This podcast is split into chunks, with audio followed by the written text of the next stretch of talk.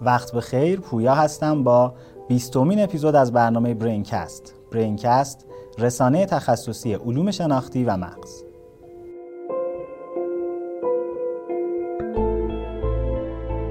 با افتخار اعلام می کنم این اپیزود از برینکست با حمایت شرکت مشاورین الگوریتم مهر اهورا تقدیم شما میشه. مهر اهورا یکی از اولین تیم های ارائه کننده خدمات و محصولات هوش مصنوعی به سازمان هاست. فعالیت های تکرار شونده در شرکت ها همیشه در معرض خطاهای انسانی هستند. این خطاها می توانند هزینه های سنگینی و گاه غیر قابل جبرانی را به مجموعه تحمیل کنند. تخصص تیم مهر اهورا حذف این خطاهاست از چه طریقی؟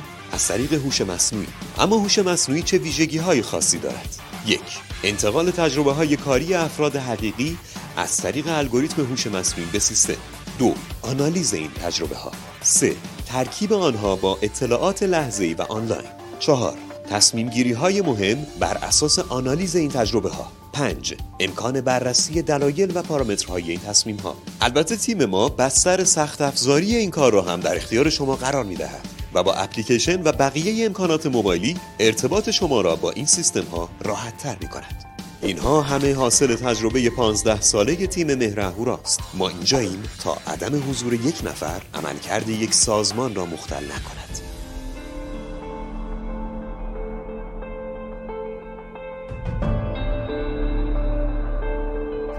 بعد از استقبالی که از اپیزود 13 و 14 درباره هوش مصنوعی شد تصمیم گرفتیم که برای 20 اپیزود برنامه با موضوع توانبخشی شناختی و هوش مصنوعی در خدمت یکی از بهترین اساتید حوزه هوش مصنوعی باشیم. در این اپیزود در خدمت جناب آقای دکتر سعید مهدی خلیق رضوی هستیم. آقای دکتر پی اچ رو تو حوزه علوم شناختی و مغز گرفتن از دانشگاه کمبریج. برای دوره پستاکشون سه سال MIT بودن تو حوزه هوش مصنوعی و علوم رایانه. حدودا دو سه سالیه که تشریف آوردن به کشور. عضو هیئت علمی پژوهشگاه رویان هستند توی دوره‌ای که البته بریتانیا بودن هم بنیانگذار شرکت کاگنیتیویتی هستند که محصولاتی تو حوزه هوش مصنوعی و علوم شناختی دیولپ می‌کنن.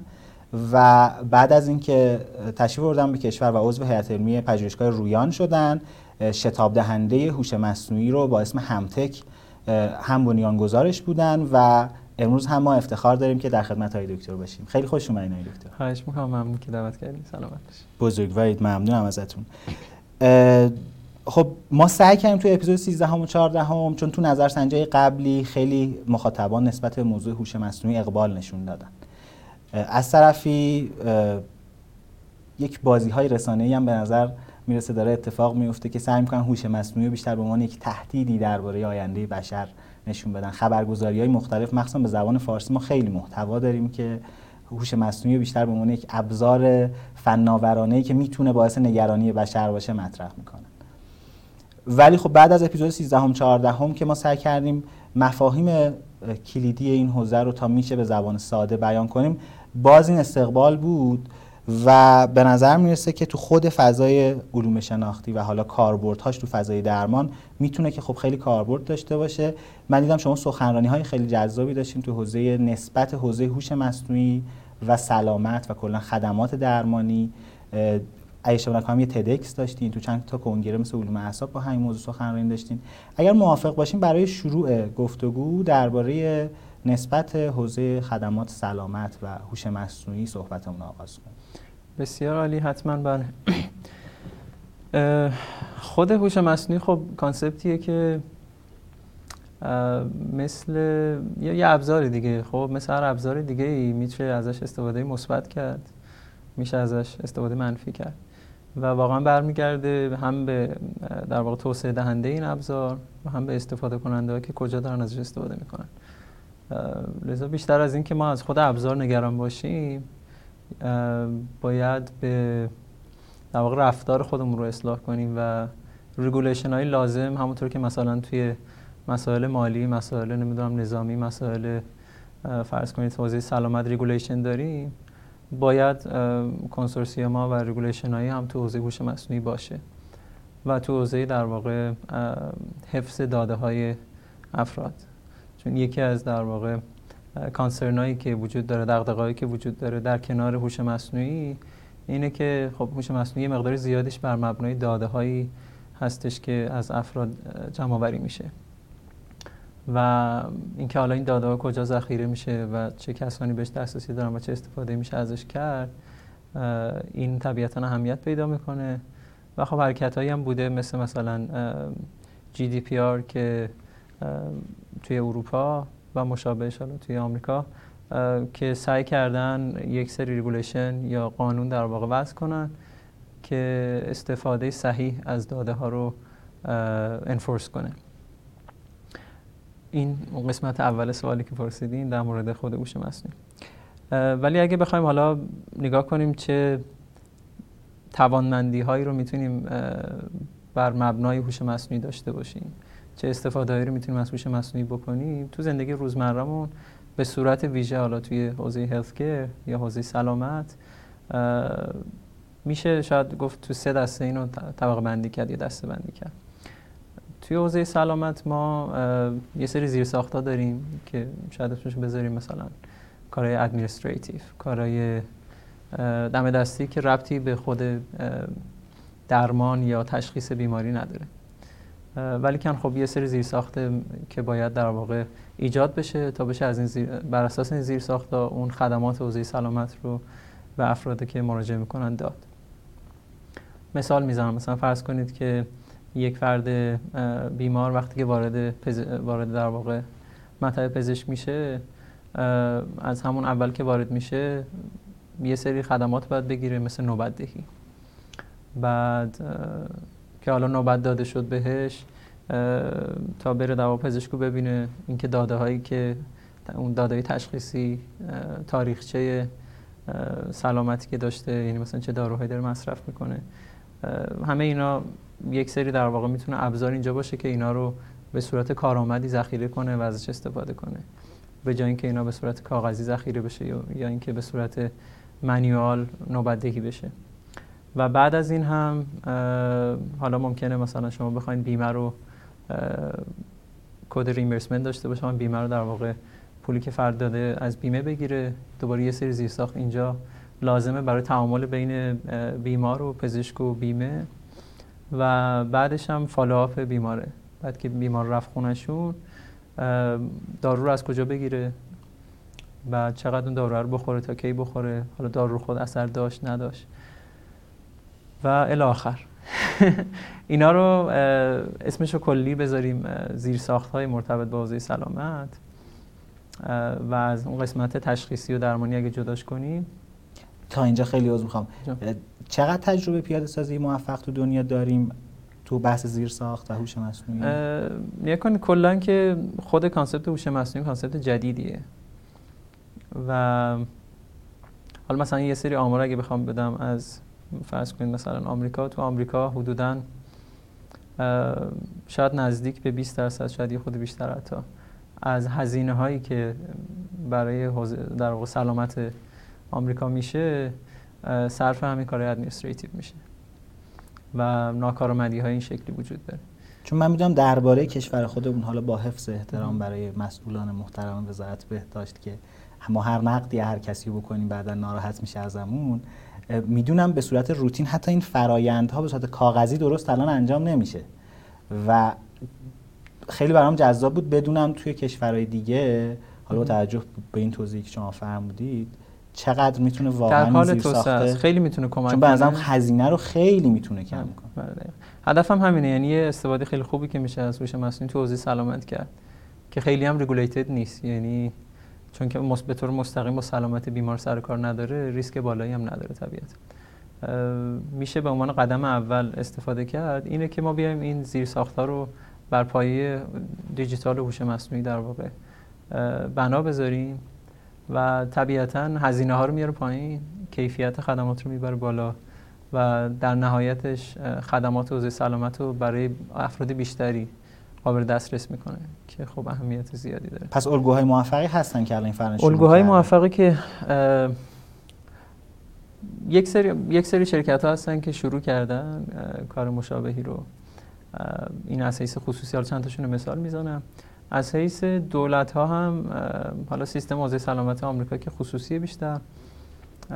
ولی مثلا سیستم سلامت انگلیس که در واقع دولتیه یه ارگانیزیشنی رو در کنار NHS زده. NHS National Health System در واقع انگلیسی. یه ارگانیزیشن جدیدی الان تقریبا شاید یک سال عمرش میشه. زده که به اسم NHSX که کارش در واقع تمرکزش روی دیجیتال ترانسفورمیشن NHS به یه چیزی که در واقع بیاد از هوش مصنوعی و توانمندی دیجیتالی که وجود داره استفاده کنه. مثال هم اگه بخوام بزنم از شرکت هایی که شاید کمک خوبی کردن.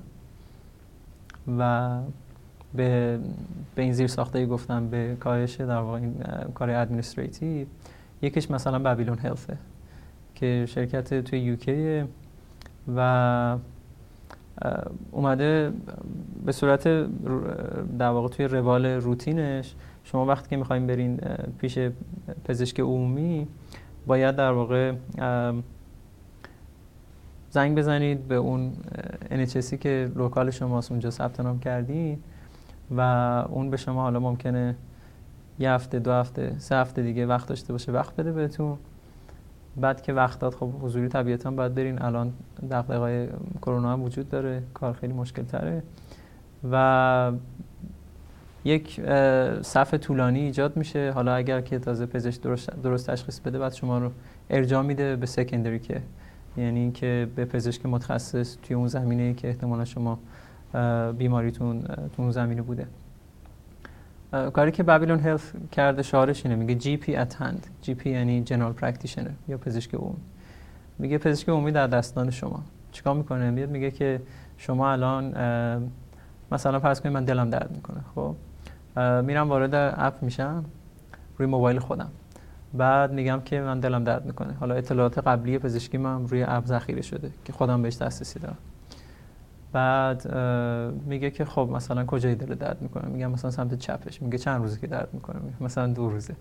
بعد میگه مثلا دردش نمی‌دونم عمیقه یا مثلا سطحیه. یه سری سوال همینجوری می‌پرسه تا به این نتیجه می‌رسه. این وقت کسی هم نگرفته. ممکنه اصلا خیلی سطحی باشه به که خیلی مهم نیست. اشکالی نداره.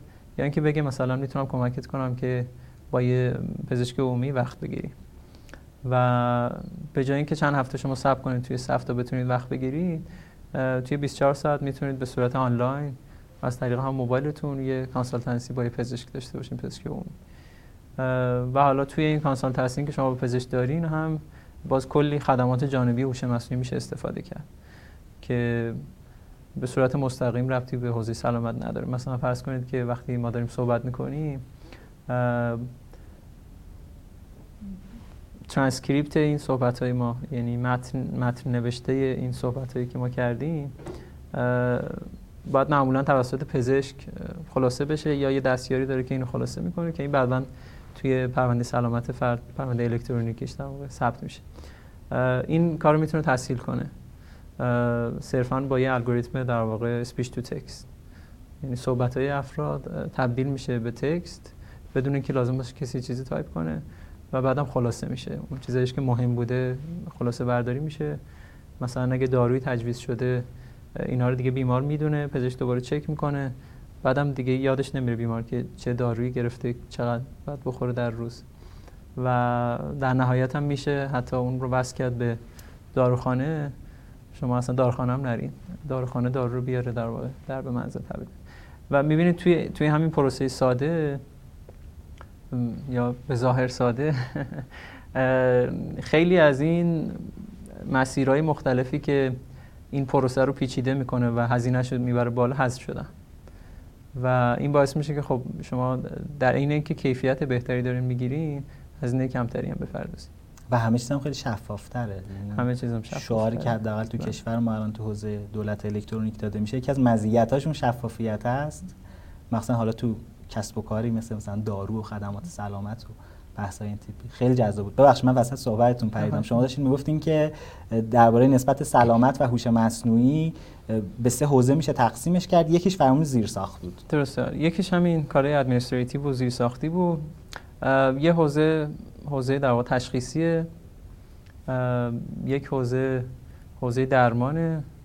حالا تشخیص هم میشه به دو دسته تقسیمش کرد. تشخیص و پیشگیری مثلا. یا اصلا پیشگیری هم جدا بگیم اگه پیشگیری رو بخوایم جدا بگیریم مثلا میشه چهار دسته. زیر ساختا پیشگیری تشخیص و درمان. توی پیشگیری کاری که این اسمشون رو بذاریم companion app. یعنی اپلیکیشن های حوزه سلامت که همراه فردن. می‌تونن بکنن اینه که به فرد یک سری insight جدید بدن یک سری اطلاعات جدید بدن از سبک زندگیش. مثلا کسی که chronic condition داره مثل دیابت خب این لازم داره که قند خونش و چیزهای مختلف رو به صورت مرتب چک کنه. و هستن کامپنی اپ هایی که این کار رو انجام میدن و باعث میشن فرد در واقع دقیقا بدونه که چه چیزایی چه غذاهایی چه تأثیری روی سلامتیش می‌ذاره. حالا خارج از این وقتی که ما هنوز سالمی اینکه مثلا چقدر در روز راه بریم چقدر ورزش کنیم و چه غذاهایی بخوریم چه غذاهایی نخوریم این سب... چیزهای مربوط به سبک زندگی.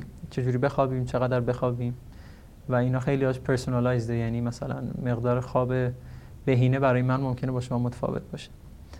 و اینها میره تو حوزه پیشگیری یا prevention و هوش مصنوعی و اپ های دیجیتال می‌تونن insight های خیلی خوبی بدن. بر مبنای داده هایی که از فرد جمع می‌کنن. و بر مبنای داده های همون فرد به همون فرد در واقع میشه اطلاعات جدید در مورد خودش داد, بهش که در غیر این صورت اینها رو انقدر واضح نمی‌تونست ببینه. و این باعث اکشن میشه. باعث میشه که فرد در واقع مثلا میگم اگر که شما بدونید که اینقدر خواب براتون بهینه است و وقتی که بیشتر میخوابید افت شناختی پیدا می‌کنید. یا وقتی کمتر میخوابید مثلا انگزایتی پیدا می‌کنید این یه فیدبکیه و اگر این دائما مانیتور کنید می‌تونید منجر میشه به اینکه شما رفتارتون جوری اصلاح کنید که خواب بهینه داشته باشید. و توی دراز مدت تأثیری که می‌ذاره روی سلامت شناختی فرد خیلی قابل توجهه. یکی مثلا از عواملی که یا یکی از ریس فاکتورهایی که منجر به دمانس میشه توی سن پیری همین مثلا اختلالات خوابه. یا بعضی موقع منجر به دیپرشن ممکنه بشه. مثلا یه سری چیزهای ساده اینجوری ترکینگش و دنبال کردنش می‌تونه کمک کنه به پیشگیری از بیمارهای جدی. یک حالا نمی‌دونم ضرب مثل بگیم. یه ضرب مثلی وجود داره میگه که what you can't measure you can't improve. یعنی چیزی که شما نمی‌تونید اندازه بگیرین رو نمی‌تونید ایمپرووش کنید ارتقاش بدین بهینش کنید. این به شما اجازه میده که ابزار اندازه گیری میده پس این حوزه پیشگیری یا ویل بینگ هم می‌تونیم بهش بگیم یعنی ارتقای سلامت زندگی. حالا فرض کنید که ما این رو میس کردیم از دست دادیم و بالاخره رسید یک سری علائمی فرد داره. تو حوزه تشخیص هم هوش مصنوعی می‌تونه خیلی کمک کنه. حالا باز اگه بخوام یه خود آمار بدم این البته آمار یه خود قدیمیه شاید مال یک سال خورده دو سال قبل. توی آمریکا تقریبا شاید بشه گفت 12 میلیون میس دایگنوستیس جدی وجود داره در سال. جدی یعنی اینکه اون تشخیص اشتباه میس دایگنوستیس یعنی تشخیص اشتباه یعنی تشخیص اشتباه منجر به مرگ میشه یا اینکه منجر به در واقع جراحت های جدی میشه که قابل جبران نیست. این درصدی هم گزارش شده که چه نسبتی از کله؟ خب حالا چون 12 میلیون خیلی بله خیلی زیاده. آره خیلی زیاد ولی کاملا قابل فهمه که چرا این اتفاق میفته به خاطر اینکه ما رفتیم به سمت حالا نه فقط آمریکا کشور دیگه هم همینجوریه. اکثرشون. رفتیم به سمت در واقع اینکه خب پزشک خیلی نمی‌تونه برای بیمار وقت بذاره.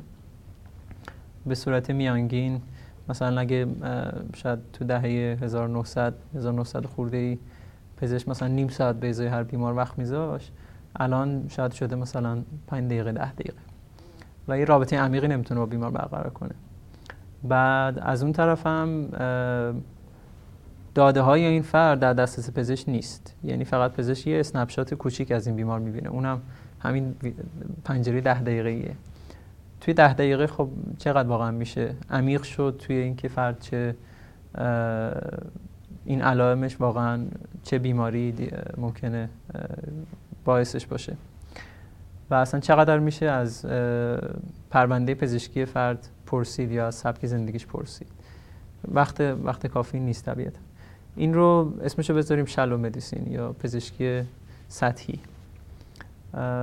حالا پزشکی عمیق چیه؟ پزشکی عمیق اینه که شما بیاین پزشک در واقع بر اساس داده هایی که از فرد وجود داره بتونه تشخیص صحیح بده. و تو این زمینه هوش مصنوعی خیلی می‌تونه کمک کنه. یعنی به عنوان کمک به تشخیص به پزشک. می‌تونه به جای اینکه شما هم پنجره ده دقیقه داشته باشین اگر بدونید که خب این فرد مثلا در ماه گذشته اینجوری میخوابیده مثلا کم بود خواب داشته. بعد اصلا فعال نبوده. بعد نمی‌دونم فرض کنید که توانمندی شناختیش افت کرده. یه سری چیزای این شکلی رو به صورت کوانتیتیتیو بتونید اندازه بگیرین و اطلاع داشته باشین در موردش این به شما insight بهتر میده برای تشخیصتون. یک نمونهش که حالا تا حدی الان پیاده سازی شده همین اپل واچ یک چیزی داره به اسم heart rate monitoring که ضربان قلب فرد یا حالا سلامت قلبش رو مانیتور می‌کنه. تو بعضی مناطق این regulatory approval داره می‌تونه در واقع استفاده بشه مثلا تو خود آمریکا می‌تونه. و این کاری که می‌کنه اینه که اگر فرد نسبت به بیسلاین خودش ضربان قلبش تغییر کنه مثلا فرض کنید نشسته ولی ضربان قلبش خیلی بره بالا. یه یک الگوی ابنرمالی در واقع مشاهده بشه توش. کاری که می‌کنه اینه که یک آلارمی میده و میگه که تو بهتره به پزشک مراجعه کنی. یا حالا ممکن وصلش هم بکنه به پزشک. بستگی داره که چه چه اپلیکیشن هایی توی اپل هلت کیتش باشه پس اینم تو زمینه دایگنوسیس. برم بعدی یا می‌خوایم؟ تو این زمینه اگه سوالی داریم یه نکته که برای من خیلی جالب بود بحثی بود که تو حوزه حالا تو فارسی بهش میگیم طب شخصی سازی شده مثلا. من دیدم حتی کتاب های درسی که عوض شده توی کتاب زیست شناسی جدید پایه دهم حالا با همین نقدایی که هست بهش یکی دو صفحه از یکی از مباحث رو تو بحث نسبت علوم زیستی و علوم پزشکی به این موضوع که چقدر زیست شناسی می‌تونه به این حوزه کمک کنه. و الان این چیزی که حوزه علوم رایانه و هوش مصنوعی چقدر می‌تونه به این فضا کمک کنه. این یه دغدغه‌ای که حداقل من به عنوان یه بیمار هر وقت میرم پیش دکتر دارم اینه که یا هر درمانگری نه فقط حوزه سلامت جسمی سلامت روان حتی. یه نسخه از قبل آماده آدم احساس می‌کنه دارن من سلام و نگفته شروع می‌کنه نوشتن. و طبعا حالا تو بحث های شناختی و بحث های مرتبط با ذهن و روان این موضوع بیشتر وارد میشه که حالا گفتگومون رو در ادامه به اون سمت می‌بریم. اون چهارزایی که شما فرمودید ادامه داره. تشخیص رو فرمودید تشخیص رو فرمودید آره پیشگیری رو فرمودید. مونده درمان. درمان. تو حوزه درمان خب خیلی کمتر هوش مصنوعی وارد شده. تو حوزه تشخیص هم که گفتم به عنوان کمک به تشخیص تا حدی وارد شده ولی هنوز تعداد خیلی زیادی شاید میشه گفت مطالعات یا تلاش هایی داره میشه که هنوز منجر به استفاده تو سطح گسترده نشده. ولی اتفاقات زیادی در راهه که در آینده بیفته. توی حوزه درمان این کمتره. به خاطر خب پیچیدگی که درمان داره و دقدقه هایی که درمان داره چون رابطش از تشخیص هم یه خرده تنگاتنگ تر میشه با خود بیمار. توی حوزه درمان شاید دو تا مثال اگه بخوام بزنم چیزی داریم به اسم digital therapeutics یعنی اینکه درمان های دیجیتال. خب. یک قسمتش میشه همین مثلا بازی های توانمندی شناختی توانمندسازی شناختی. فکر کنم سازمان غذا و دارو باید یه اداره کل جدیدی اضافه کنه یعنی مثل تجهیزات پزشکی و یک سری کارا دارن می‌کنن. FDA داره یه سری کارایی می‌کنه و مثلا یکی از این digital therapeutics ها که توی ADHD اخیرا approval گرفت شرکتی به اسم Akili توی بوستون هم هست. و این یه video game درست کرده. کاملا یه video game ه برای بچه هایی که ADHD دارن و FDA approval ش هم شاید کم، کمتر از چند ماه گرفته. و این دقیقا یه نمونه خوبی از digital therapeutics چه آره تو این زمینه هم یه سری آره کارهای این شکلی دارن انجام میشه. ممنونم ازتون. اما توی ایران هم از سال 95 یه رشته ای تعریف شد به اسم توانبخشی شناختی. حالا توی وزارت علوم این رشته اضافه شد. حالا با همه بحثایی که می‌تونه باشه که باید وزارت بهداشت باشه علوم باشه و چه افرادی با چه background ی اصلا باید به این رشته وارد بشن. ولی خبر خوب اینه که یکی از کاربردهای خیلی مشخص فضای علوم شناختی توی درمان با این رشته دیگه تعریف شد. کلینیک مغز و شناخت به همت پژوهشکده علوم شناختی و دانشگاه علوم پزشکی ایران راه اندازی شد و این لزوم که حوزه مغز و شناخت رو باید نگاه بین رشته‌ای بهش داشت هم باید نورولوژیست باشه هم باید روانپزشک باشه هم باید روانشناس باشه کار درمانگر باشه این تیم باید کنار هم باشن. و امروز که با توضیحات که شما درباره هوش مصنوعی دادین به نظر می‌رسه که متخصصین علوم کامپیوتر هم اینجا ارزش افزوده قابل توجهی دارن. اگر موافق باشید این سه حوزه پیشگیری ارزیابی و تشخیص و درمان رو که فرمودین در موردش اینکه چه کاربردی می‌تونه تو فضای توانبخشی شناختی به طور خاص داشته باشه صحبت کنیم. حتما. تو حوزه پیشگیری اگه بخوام بگم که یکی از محصولاتی هستش که ما خودمونم توسعه دادیم شاید یه خود بهتر بتونم توضیح بدم یا اطلاعات بیشتر در موردش داشته باشم. تو حوزه پیشگیری حالا مرتبط با سلامت شناختی مهم اینه که شما lifestyle تون سبک زندگیتون طوری باشه که این سلامت شناختیتون یا بمونه در واقع به صورت یک نواخت بمونه کاهش پیدا نکنه یا در حالت ایده‌آلش حتی بهتر بشه. اگه برگردیم به همون مثالی که گفتم چیزی که نمی‌تونید اندازه بگیرید نمی‌تونید در واقع ارتقاش بدین و بهبودش بدین. یک مثال خوبی که شاید اکثر افراد باش رابطه برقرار می‌کنن مثال وزن است. وزن چیه کار بردش؟ حالا برای اندازه گیری دیگه من که 24 کیلو با حوزه کاربردهای حوزه توانبخشی شناختی و یافته‌های علوم اعصاب کم کردم خیلی آشنا. مثال خوبیه وزنه و بحث توانبخشی شناختی. چون تو اون متد دکتر اختیاری چیزی که می‌گفتن بود که هر روز بعد بریم روی ترازو وزن کشی کنیم. برای همین من هر روز الان دارم این ترک کردن رو که میگین وزن خودم تجربه می‌کنم و به نظرم کاملا هم ربط داره به اون سیستم شناختی. دقیقا. آره این این وزنه یک ابزار اندازه‌گیریه. خیلی هم چیز پیچیده ای نیست. فقط به شما یه ابزاری میده که بتونید وزن خودتون رو اندازه بدید بعد بقیه‌اش هم تازه شما دارین منیالی اینجا خودتون مانیتور می‌کنید که چی دارین می‌خورین چقدر ورزش می‌کنین درسته؟ حالا اینا رو همه میشه توی یه اپلیکیشنی فرض کنید یا یه پلتفرم دیجیتالی جمع کرد که وزن شما رو هر روز می‌گیره و بعدم بهتون میگه که امروز چی خوردی نمی‌دونم چقدر دویدی و بر اساس مثلا هیستوری یک ماه گذشته شما یه سری پیشنهاد میده که یک ماه آینده چیکار کنی که به اون اهدافتون برسید مثلا اگه هدفتون اینه که وزن کمتر بشه چقدر باید بدوین اگه وزنتون می‌خواین بیشتر بشه چقدر باید بدوین این هم همش بر مبنای اون دیتای خود شماست. تو یک ماه گذشته ممکنه برای من فرق کنه. متابولیسم آدم متفاوته. می‌رسن به هم شخصی سازی پزشکی. خب حالا این شبیه این رو ما توسعه دادیم تو حوزه سلامت شناختی. یعنی یه ابزار دادیم برای اندازه‌گیری سلامت شناختی یا حالا کاگنی پرفورمنس یعنی توانمندی شناختی شما که می‌تونید روزانه ازش استفاده کنید. ببینید که من امروز مثلا توی این بازی خاص قبل از خواب یا بلافاصله مثلا بعد از خواب قبل از خوردن قهوه بعدش این لول در واقع سلامت شناختیم یا حالا پرفورمنس شناختی چقدره؟ یک سری طبیعتا تغییرات وجود داره ولی می‌تونه تغییرات تو در واقع رنج افراد سالم باشه همیشه. شما تو همون رنج افراد سالم مثل مثلا وزن. وزنم یه range ی داره دیگه. شما از این range تا این range همچنان وزن سالمیه ولی خب بالاخره می‌تونه در within this range بالا پایین بشه. اون cognitive performance شما هم همینه. یه range ی داره می‌تونه توی این range بالا پایین بشه.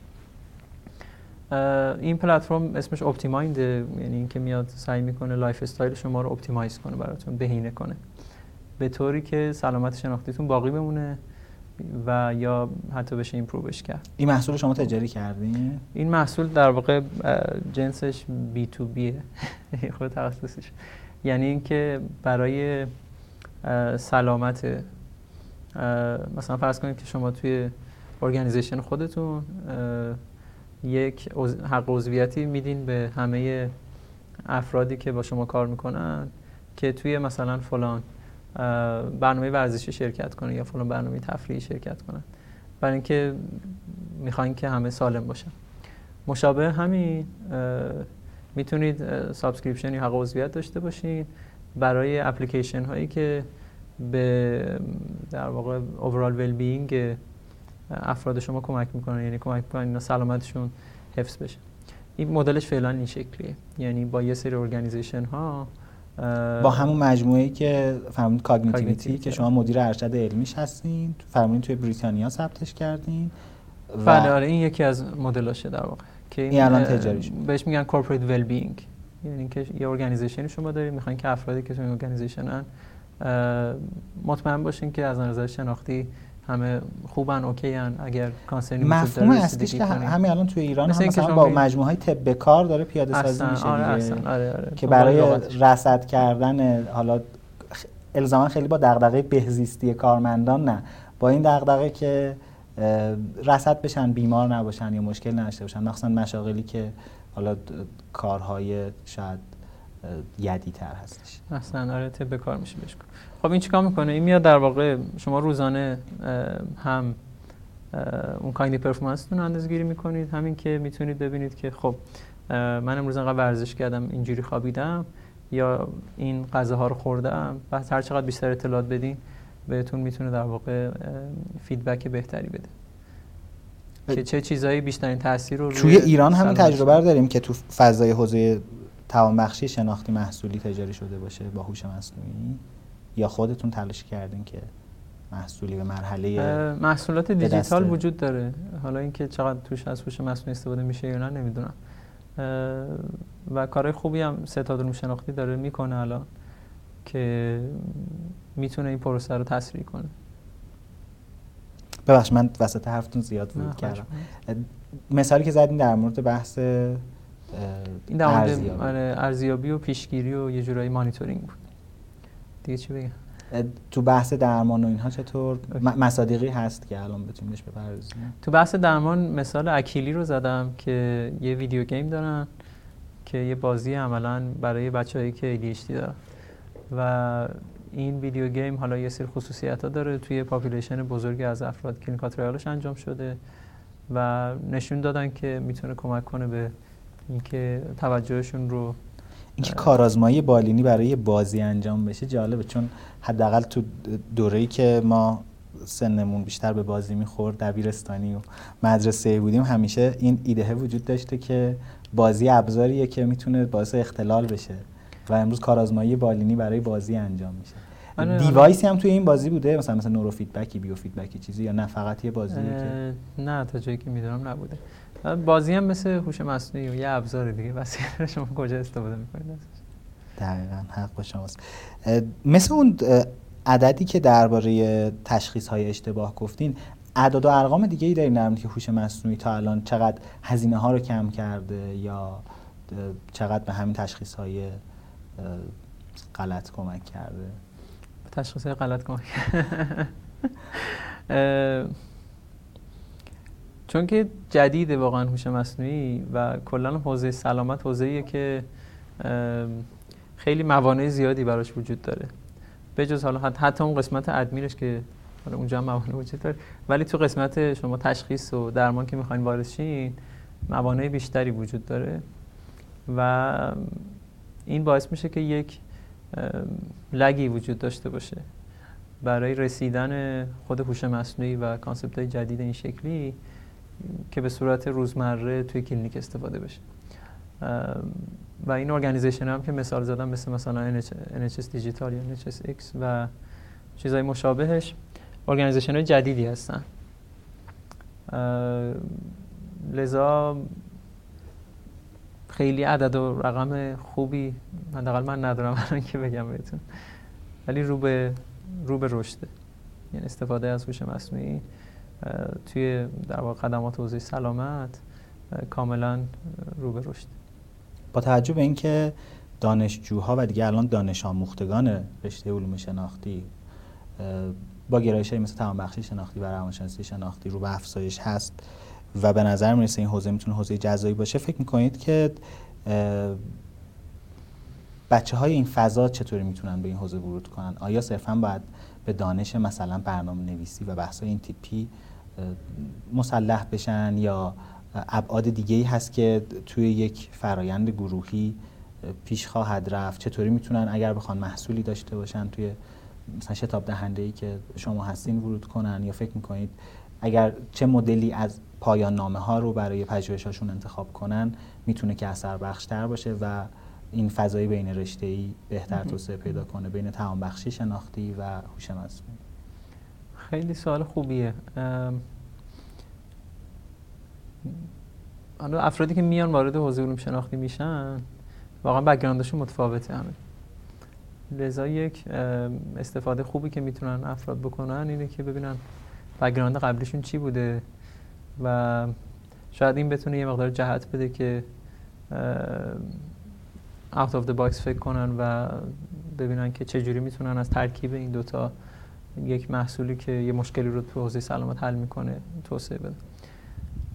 افرادی که با background های محاسباتی میان یا کامپیوتر رایان و اینها خب طبیعتا نقطه قوتشون از حیث در واقع فهم زبان کامپیوتر می‌تونه کمک کنه به اینکه برن به سمت ابزارها یا بازیها و حالا یا ابزارهای دیجیتال حوزه سلامت شناختی.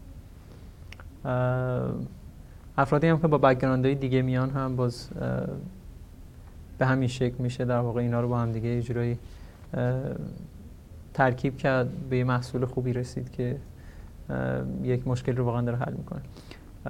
ولی چیزی که مهمه اون تیم ورکی که شما گفتین یعنی باید این فرهنگ کار گروهی شکل بگیره و منی که مثلا فرض کنید که علوم شناختی خوندم و نمی‌دونم نفر دومی که کسب و کار یاد گرفته نفر سومی که پزشکی خونده نفر چهارمی که هوش مصنوعی خونده اینا بتونن با همدیگه زبان مشترک ایجاد کنن با هم همکاری کنن و بر مبنای مسائلی که وجود داره راه حل پیشنهاد بدن. نه اینکه مثلا من برم تز خودم رو تعریف کنم. بر اساس صرفا بر, بر مبنای علاقه خودم یا چیزی داده هایی که موجوده. و بعد که تموم شد بیام ببینم که مثلا خب حالا من چجوری می‌تونم از این توی دنیای واقعی استفاده کنم. به ندرت پیش میاد که اون قابل استفاده باشه. برعکس باید باشه. یعنی تو دنیای واقعی چه مشکلاتی وجود داره. بعد در مبنای اون من برم دنبال راه حل بگم. درسته. خیلی ممنونم ازتون. من خیلی دوست دارم که این افتخاری که ما امروز داریم که در خدمت شما باشیم فقط محدود به بحث هوش مصنوعی و تمام بخشی شناختی نباشه. خیلی برای هر ایرانی حس لذت بخشیه که اساتیدی مثل شما رو ما می‌بینیم که تجربه تحصیل توی فضاهایی مثل کمبریج و امایتی رو داشتین ولی باز بازگشتید به کشور من گفتگوی شما رو توی موتور جستجو با ای سفاریانپور دیدم. آقای سفاریانپور از شما پرسید که هوش مصنوعی به شما گفت برگردید ایران یا هوش غیر مصنوعی؟ و هم خوش سوال جالب ولی تو دوره ای که همه دغدغش رو اینه که مهاجرت کنن از ایران برن شما با این که یک شرکت تجاری ثبت کردید توی خارج از کشور و در حال دیولپ محصولات مختلف هستید باز بازگشتید به کشور و شتاب دهنده ای را اندازی کردید که این فراینده تصریف بشه و اگر موافق باشید ما گفتگو